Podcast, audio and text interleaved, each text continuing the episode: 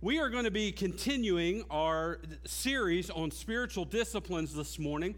And um, um, remember, before we jump in this morning where we are, the purpose of this series is to uh, understand spiritual disciplines that lead to spiritual health. And spiritual health is defined by the idea of biblical godliness or being like God or becoming like God or becoming like Christ. Now, some people think that's impossible, and the reality is, this side of heaven will never be perfectly godly, but that is to be a goal that we are to be growing towards on this side uh, of heaven. While we're here, we're to grow in our godliness, we're to grow in our Christ likeness, and that is done through uh, spiritual disciplines because uh, it, there are certain things that we have to do physically if we want to be physically healthy, and there's also things that we have to do spiritually in order to be spiritually healthy. And that's the whole purpose of this series is to look at these disciplines that will help us begin to gain spiritual health. But we need to remember as well that just knowing these disciplines and knowing everything about them does not necessarily mean you're going to gain spiritual health. There actually has to come a point in your life where you begin to act out on these disciplines where you begin to do as, uh, as um, uh, what uh, we just heard the prayer say, and that is not to just be hearers of the word, but to be doers of the word. As Brother Justin shared just a second ago in his prayer, that when we, we take the ideas, we learn them, we get them in our heart, we get them in our mind, and then we actually act out on them. And, and so that's kind of where we've been coming from. Uh, and as we continue this morning, we're going to look at a discipline that I think is often overlooked and avoided eh, for a lot of reason, and sometimes it's just plain neglected. Um, but I think it's there's a lot of reasons for that. But in relation to spiritual health, I think that it's it's overlooked or avoided because we don't see much of a correlation to spiritual health. Like we don't necessarily understand how this discipline enables us to gain spiritual health. Now, there's other reasons why it's ignored as well, we may talk about those as we go through. But for the purpose of spiritual health, I think it's ignored because sometimes we don't correlate it as a discipline that will actually help lead us towards godliness. But I think, as we're going to see this morning, not only is this a vital aspect of our spiritual health, it is one where we see a great example from uh, the early church in the book of Acts, but our greatest example of this is God Himself. And that's how it ties into godliness. Because if we are to, if godliness is defined as becoming more like Christ or more like God, if God is our greatest example of this, then this is definitely tied to our ability to be godly. And so, what I'm talking about this morning is the spiritual discipline of giving spiritual discipline of giving. Now, to examine this this morning, I, I want to look at some things and I want to look at two different passages, but I really want to encourage you this morning. Uh, to really tie into this message because a lot of times what happens when you hear the idea being preached on giving, our mind almost immediately goes to money. Oh, here he goes again. He's going to be talking to us about our money and how we spend our money and whether or not we're giving enough money to the church. I promise you, um, this morning we are going to talk about money. We're going to talk about some other things as well. But I, am not going to pass the offering plate again, okay? Uh, we're not going to go set aside and, and, and see how much money we have. By the way, there's some churches that do that. And they're count it and come back and go, we didn't get enough. And, and, and I'm not going to do that, but I really want us to look at this idea uh, of biblical giving and how it relates to our spiritual health. So if you have your Bibles open in Acts chapter 2, I want us to start reading in verse 42. If you would stand with me for the reading of God's word this morning. Starting in verse 42 of Acts chapter 2, the Word of God says this, and they, they being the church that is being um, flourished here after the preaching of the gospel, uh, there's a lot of people, 3,000 specifically, that were saved that day and added to the church. And then it says this, and they continued steadfastly in the apostles' doctrine and fellowship and the breaking of bread and in prayers. Then fear came upon every soul, and many wonders and signs were done through the apostles. Now all who believed were together, and they had all things in common. And they sold their possessions and goods and divided them among all anyone had a need. So, continuing daily with one accord in the temple and breaking bread from house to house, they ate their food with gladness and simplicity of the heart, praising God and having favor with all the people. And the Lord added to the church daily those who were being saved. Let's pray. God, I pray today that you would bless the reading of your word. And now, as we examine it this morning, I pray that I would decrease and that your spirit living in me would increase and that the words would be shared again today, as in every Sunday, would not be mine but yours. And Father, that you would impact us through your word, that we would be changed by it, uh, that we would be encouraged by it, that we'd be challenged by it. Uh, Father, that we would be convicted by it or even comforted by it. Father, you know exactly where we are this morning. You know exactly what we need to hear.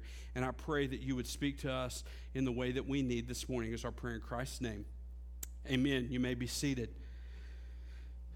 so, with the book of Acts, chapter 2, there is, there's so many things that this church, that this, this vital church is beginning to grow, and there's so many things that they um, show us and, and they give examples to on their spiritual growth or their spiritual health, the things that they're doing uh, that, that led them towards being healthy, and how God blessed them and added to their church daily. And one of the things that we find in this text in particular is that they were a giving church. Now, I want you to know their giving was not like a lot of our giving today, it was way more than what we like. A lot of times when we talk about giving, um, our, our minds, a lot of times, especially in relation to money, we go to the tithe, we give our 10%, and we're done. Um, but when you look at verse 45 in particular, you're going to see an attitude of giving that you just don't see much anymore. Look at it with me.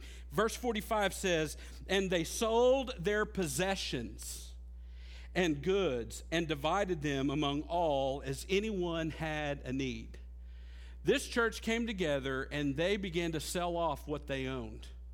And they did that in order to meet the needs of other people in their church that had a need. Now, I don't know about you, but that kind of giving is often not seen much anymore. We don't see that kind of giving anymore, although in times we do and we should.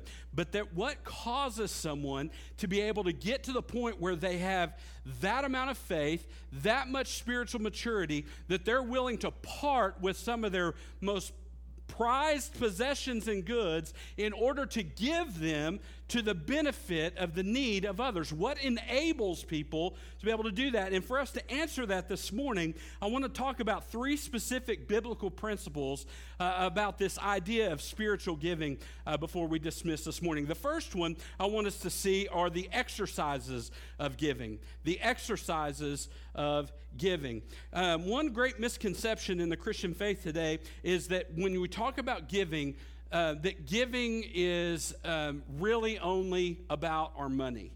We, we, we have a misconception that, that, that giving is really only about our financial gifts to the church. But while money is one aspect of what we should be giving, it is nowhere near the entire aspect of giving in relation to spiritual health or godliness.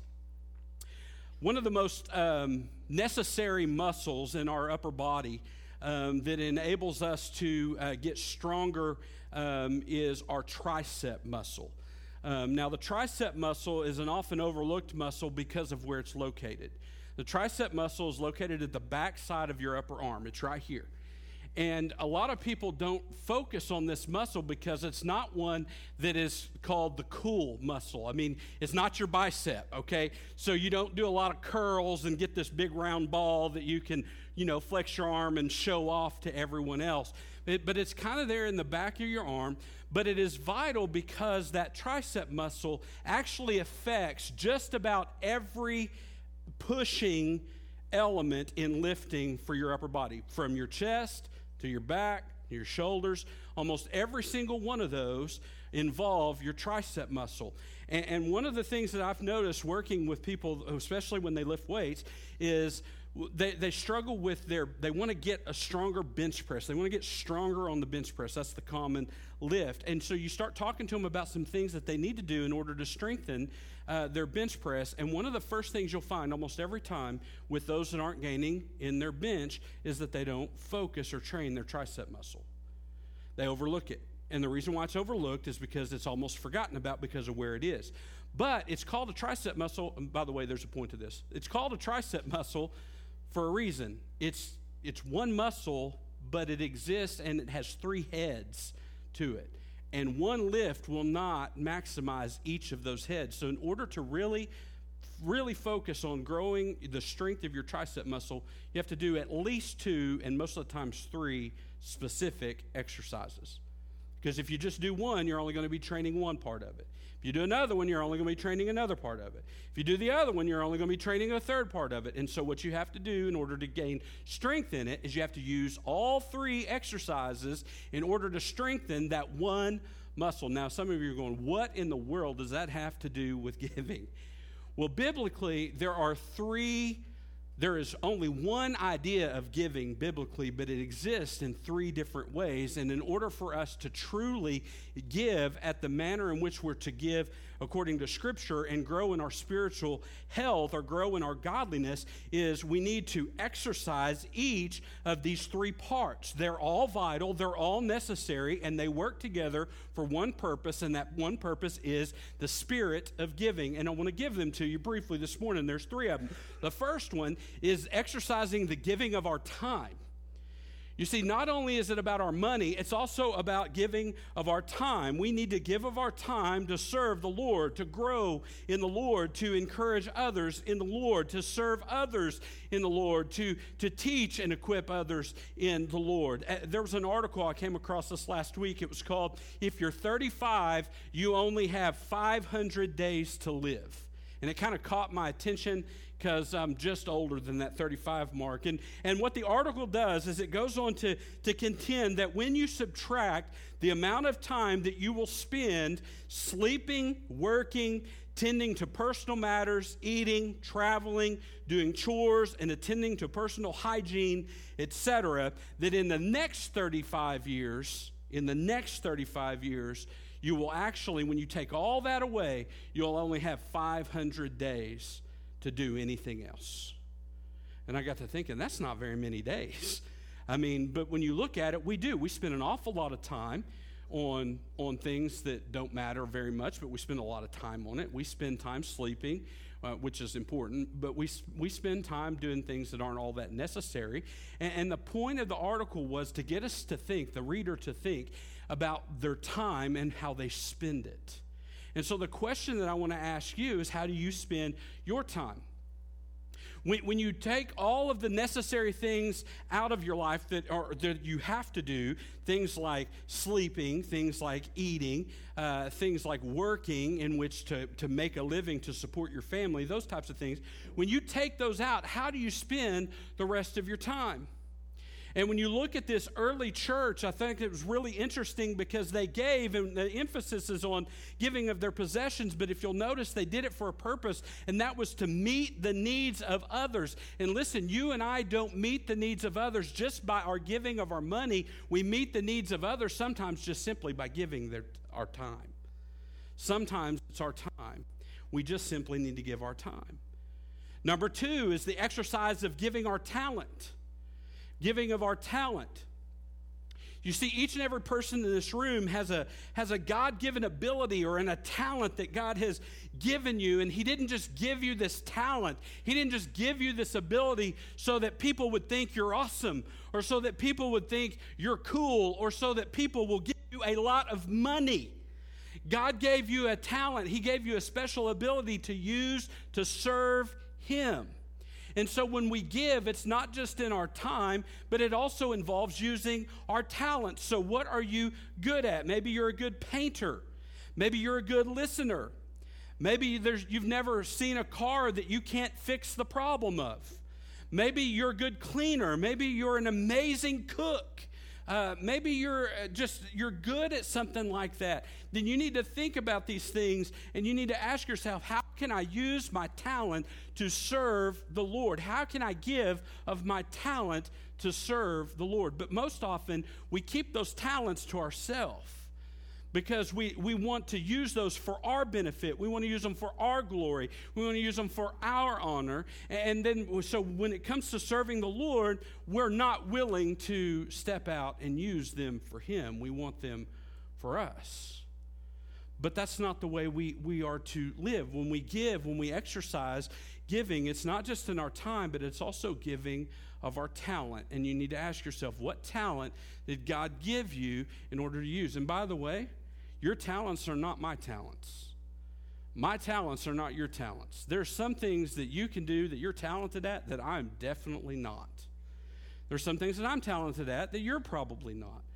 And that's why we need each other. You see, there's different ways to reach people, there's different things that they need, and therefore we need to use all of our talents and abilities in order to do that. So God wants us to steward the gifts that He's given us, not just to make money or to make a living or to make a good name, but to serve Him. And then the third way, the third exercise of giving is involving and does involve our treasure, the giving of our finances.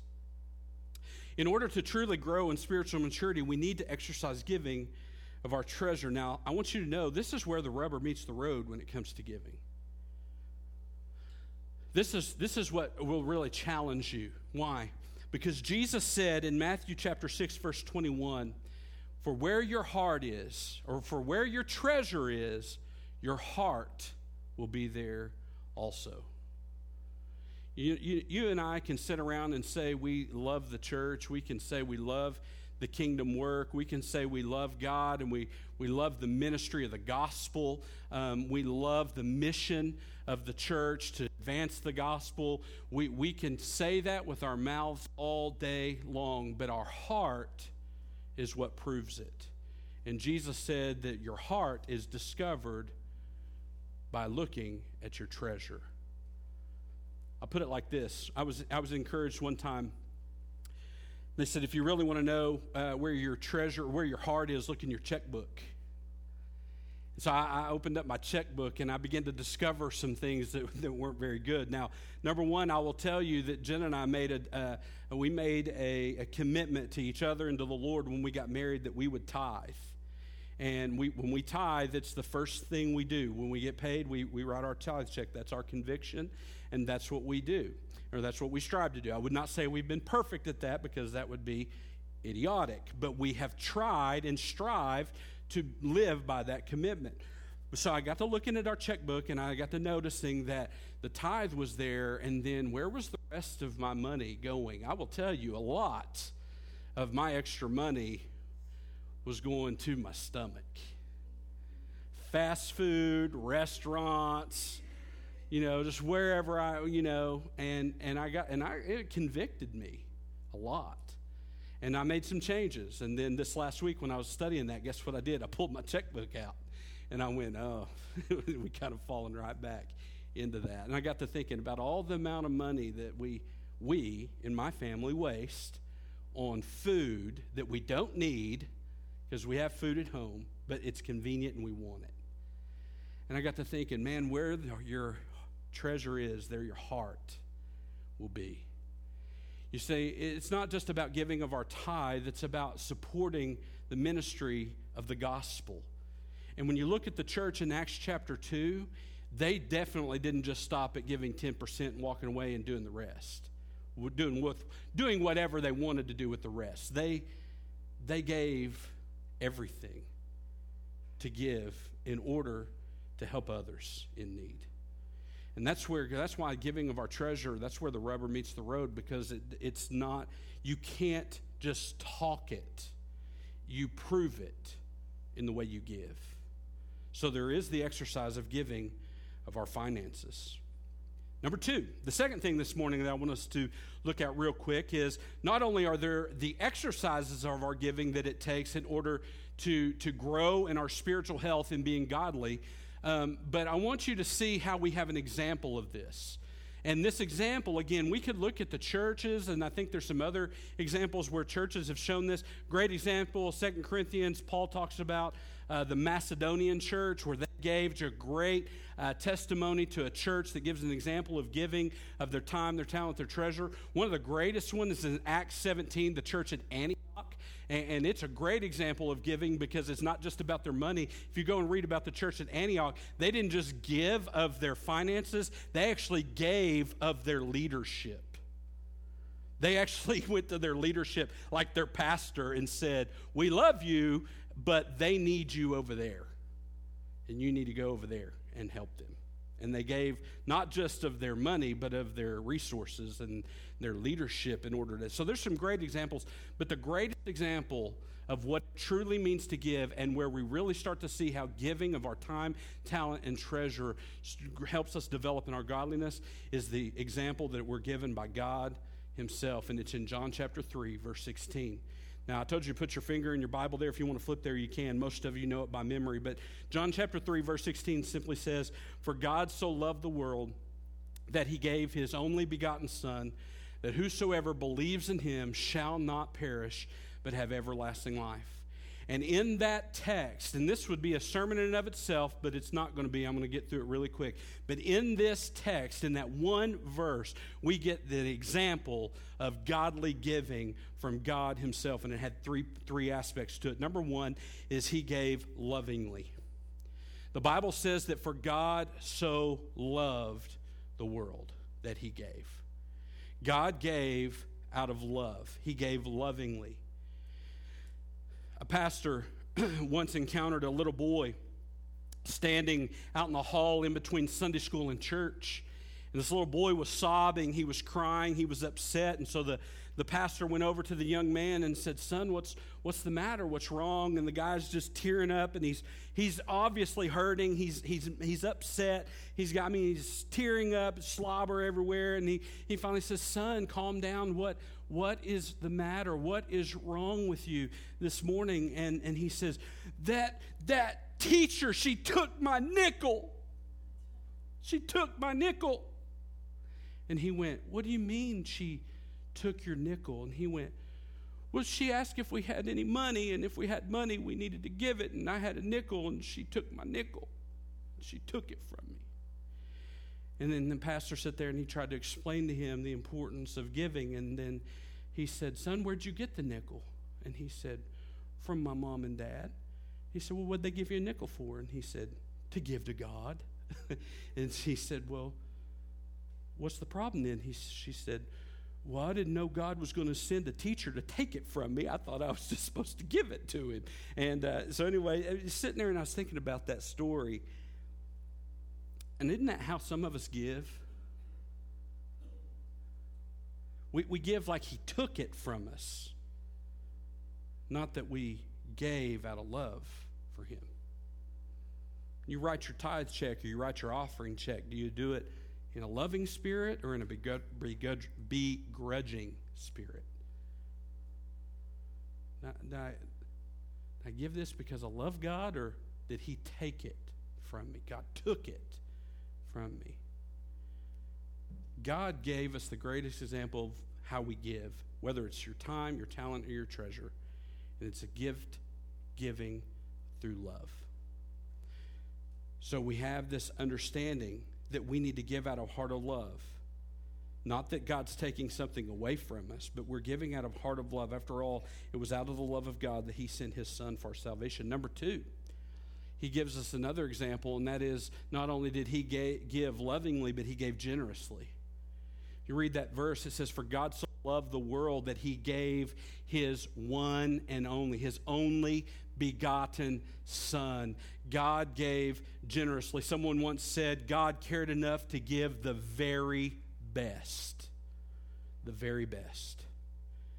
And indeed, when you look at the story of the gospel, it's no doubt that God gave his very best for us. And so the question is do we give our very best to him, or does he just get our leftovers? And I'm not just talking about finances, church. It's not just about your money. It's about your time. It's about your talent. And it is about your treasure. Do you give God your very best, or do you give him your leftovers? That's a serious question because if we're not giving of our best, whether or not it's our time, our talent, our treasure, we're not growing to give in a pace and a manner like He did. Therefore, it hinders our spiritual health because our spiritual health is godliness, and that means being like God. And so, God gave lovingly and He gave generously. And so, how do you give? Is it with a loving spirit? Is it in a generous spirit? Or is it in a begrudging spirit? That you give. And then number three, He gave purposefully. You look at it, it says, For God so loved the world that he gave his only begotten Son. That's the best he could ever give. He gave his only begotten Son, that whosoever believes in him shall not perish but have everlasting life. God gave Jesus for a purpose. And that purpose is simple salvation. He gave Jesus to us for salvation, what we needed most. He had a redemptive purpose in mind when He gave us Jesus. And so we need to ask ourselves what is our purpose when we give? Let's talk about money again for a second. When I give of my tithe and my offering, what's my purpose? Am I giving to advance the gospel or am I giving for my tax break? Ask yourself. When I give of my finances, is it to advance the gospel? Or is it so people will know that I gave and pat me on the back for it? When I give my finances, is it for the sake of the gospel? Or is it so I can lord it over everyone else? By the way, I haven't experienced any of those in this church, thank God. But in my ministry, I've experienced every single one of them in a church. It's heartbreaking. So when you give, what's the purpose in you give? How about your time? When you give of your time, is it because you have to? Because you grew up in a household that told you that that's what you have to do? You have to give God your time, or do you give because you love God? And because there's a redemptive purpose behind giving of your time, you want to see people saved. How about your talent? Do you give of your talent for the purpose of advancing the gospel, or do you give of your talent so people will pat you on the back and tell you how good you are? When you give of your talent, is it more about building a crowd around you that's an audience for you that can give you what you want, which is the, the arrogance and the pridefulness that comes from knowing that you're needed or you're wanted? Or do you give simply out of a redemptive purpose? I'm using what God gave me to advance the gospel and that's it. There's no other purpose. In ministry, one of the saddest things I've ever experienced, and Brother Justin probably attest to this, is, uh, is men who serve in the ministry, but they don't do it out of love or generosity or for the purpose of the gospel. They do it for a stage and for a following and for a crowd. Here's something you need to know. Sometimes your ability will take you further than your integrity can keep you. We look around and we see it all the time. Right now, we're seeing it all the time. Pastors of megachurches, pastors who are prominent speakers, pastors who are who are write these books that have millions and millions of followers falling to immorality in their life. Now, I'm not going to say the only reason why they fail, but I will tell you this. The Bible says, be sure your sin will catch up with you. And sometimes your ability will take you further than your integrity can reach you. And so it's not about your ability, and it's not about your crowd, and it's not about what people think about you, whether or not it's your time, your talent, or your treasure. It's about giving out of love and generosity for the purpose of advancing the gospel. That's the example of God. That's who we're to emulate, and therefore we need to give in the same manner lovingly, generously, and purposefully. And then the last thing I'm going to cover real quick for us how do we get to that? How do we get to the point where we've grown in our spiritual health, when we've grown in our godliness enough to enable us to give like that? To, to, to give with a purpose out of love and generosity of our time, our talent, and our treasure, to, to, to give like the church in Acts showed us an example of, to give and, and sell off everything that we have, to give to those in need. How do we get to that? Because I want you to know that is not an act of a spiritually immature person. That's the act of somebody who is very spiritually mature. So, how do we get to there? In order for us to see that, I just want to give you four reminders. And these four reminders are essential in order for us to be able to give like that. And I'm going to give them to you real quick. Number one, you need to remember that God owns everything. Everything. The Bible says in Psalm chapter 24, verse 1, the earth is the Lord's and the contents thereof. Basically, what he's saying is everything in the earth belongs to God. He is the one that created everything. So get this He's the one that created you. And therefore, He's the one that created your talent. He is also the giver of your time. You and I are only here because God has appointed it for us to be here in time. The Bible says that we were created and fashioned in the womb by God. The Bible also tells us that our days are numbered by God. There's nothing you can do that will extend your day even a second beyond what God ordained for your life to last. Why it says that it is appointed unto man once to die. You and all have an appointment, and we're all going to meet that appointment. It doesn't matter what you're doing. I used to tell this to my wife, it didn't work. That's why it shouldn't matter if I have a motorcycle or not. Because if I have a motorcycle or I have a heart attack, or if I'm in an airplane or on a boat, it doesn't matter. My day is appointed unto God, and it doesn't matter what I'm doing. And she was like, Well, you don't want to tempt fate, so I don't have a motorcycle. So, anyway, but the idea is God's creator of everything, therefore, He's created your, you, so He's created your talent. He's also ordained your time, so He owns that as well. And get this, He owns your money too, because you're not going to take a dime of it with you when you go. You see, you and I are just stewards. We're just in, in, in, possession of for the moment, but you don't get to take it with you. Remember, God owns everything, including your time, your talent, and your treasure. And you and I would do very well to remember who the true owner of all of it really is. And it's not you, it's God. Number two, remember you and I are just stewards. I just said it a second ago, kind of jumped ahead. I'll say it again. You and I are just stewards. That's all we are. We are managers of what He gave us. We're just stewards. We don't own it. And the reason why I know we don't own it is because one of these days you're going to take your last breath on this earth, and as soon as you take your last breath on this earth, it's no longer yours. Like you, you can, uh, you, you can do all kinds of things to try to take it with you, but you really can't take it with you. You say, "Well, I'll just have it all turned into gold and put in my casket and they'll bury it. And yeah, and somebody will come dig up your casket and take it out.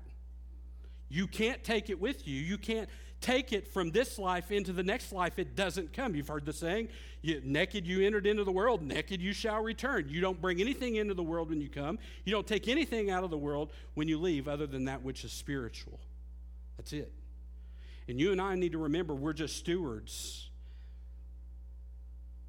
and then, number three, we need to remember as stewards, you and I will give an account for how we steward God's resources.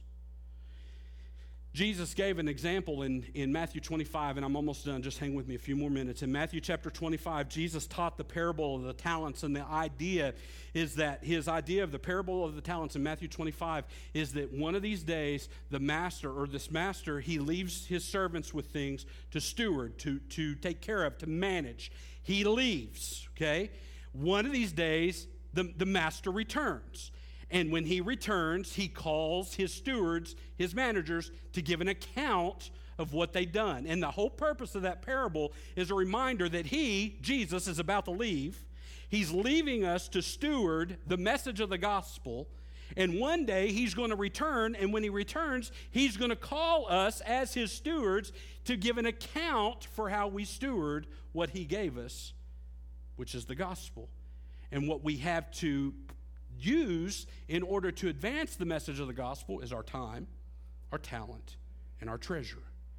And one of these days, as stewards, you and I will give an account. I don't know about you, but I would love to hear, Well done, thy good and faithful servant. Well done.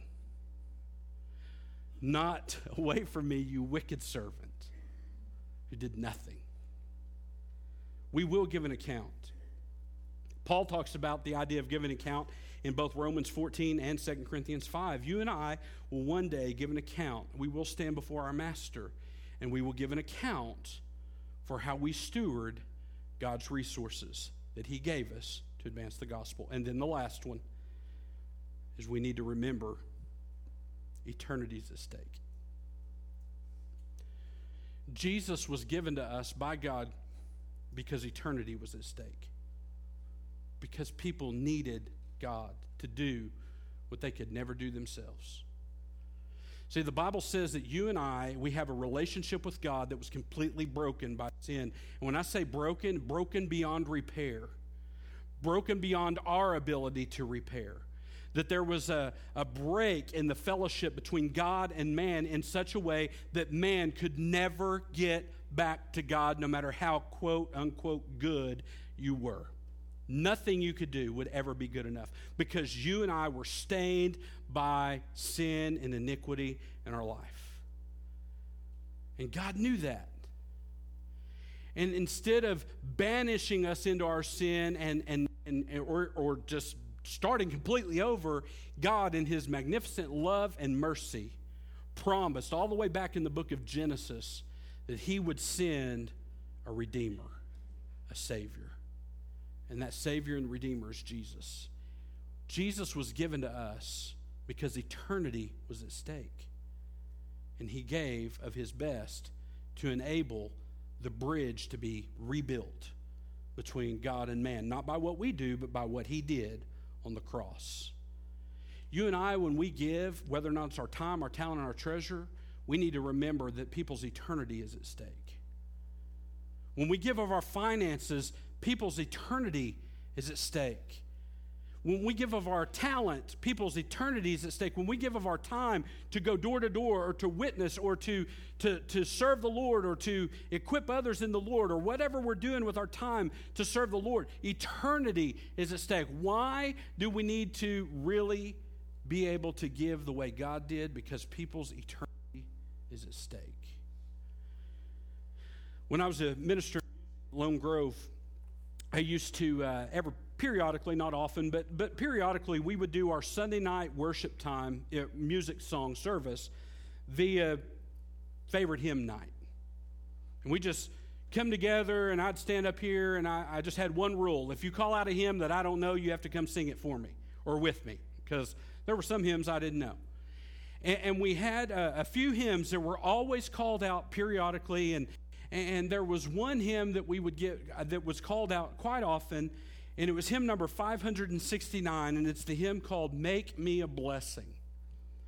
And, and normally, when I did those services, I, I, would normally only do the first and last verse. And so there's a verse of that song that was done quite often in my time there that I heard over and over again. It's the third verse because it's only three verses long. It's the third verse of that hymn, and I want to read it to you. Listen to the words of this verse Give as 'twas given to you in your need.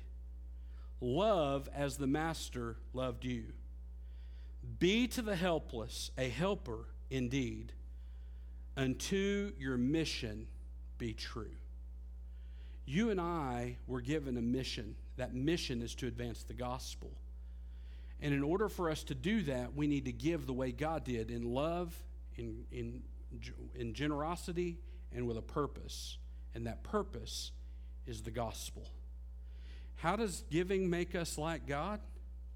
Because it directly reflects what God did for you.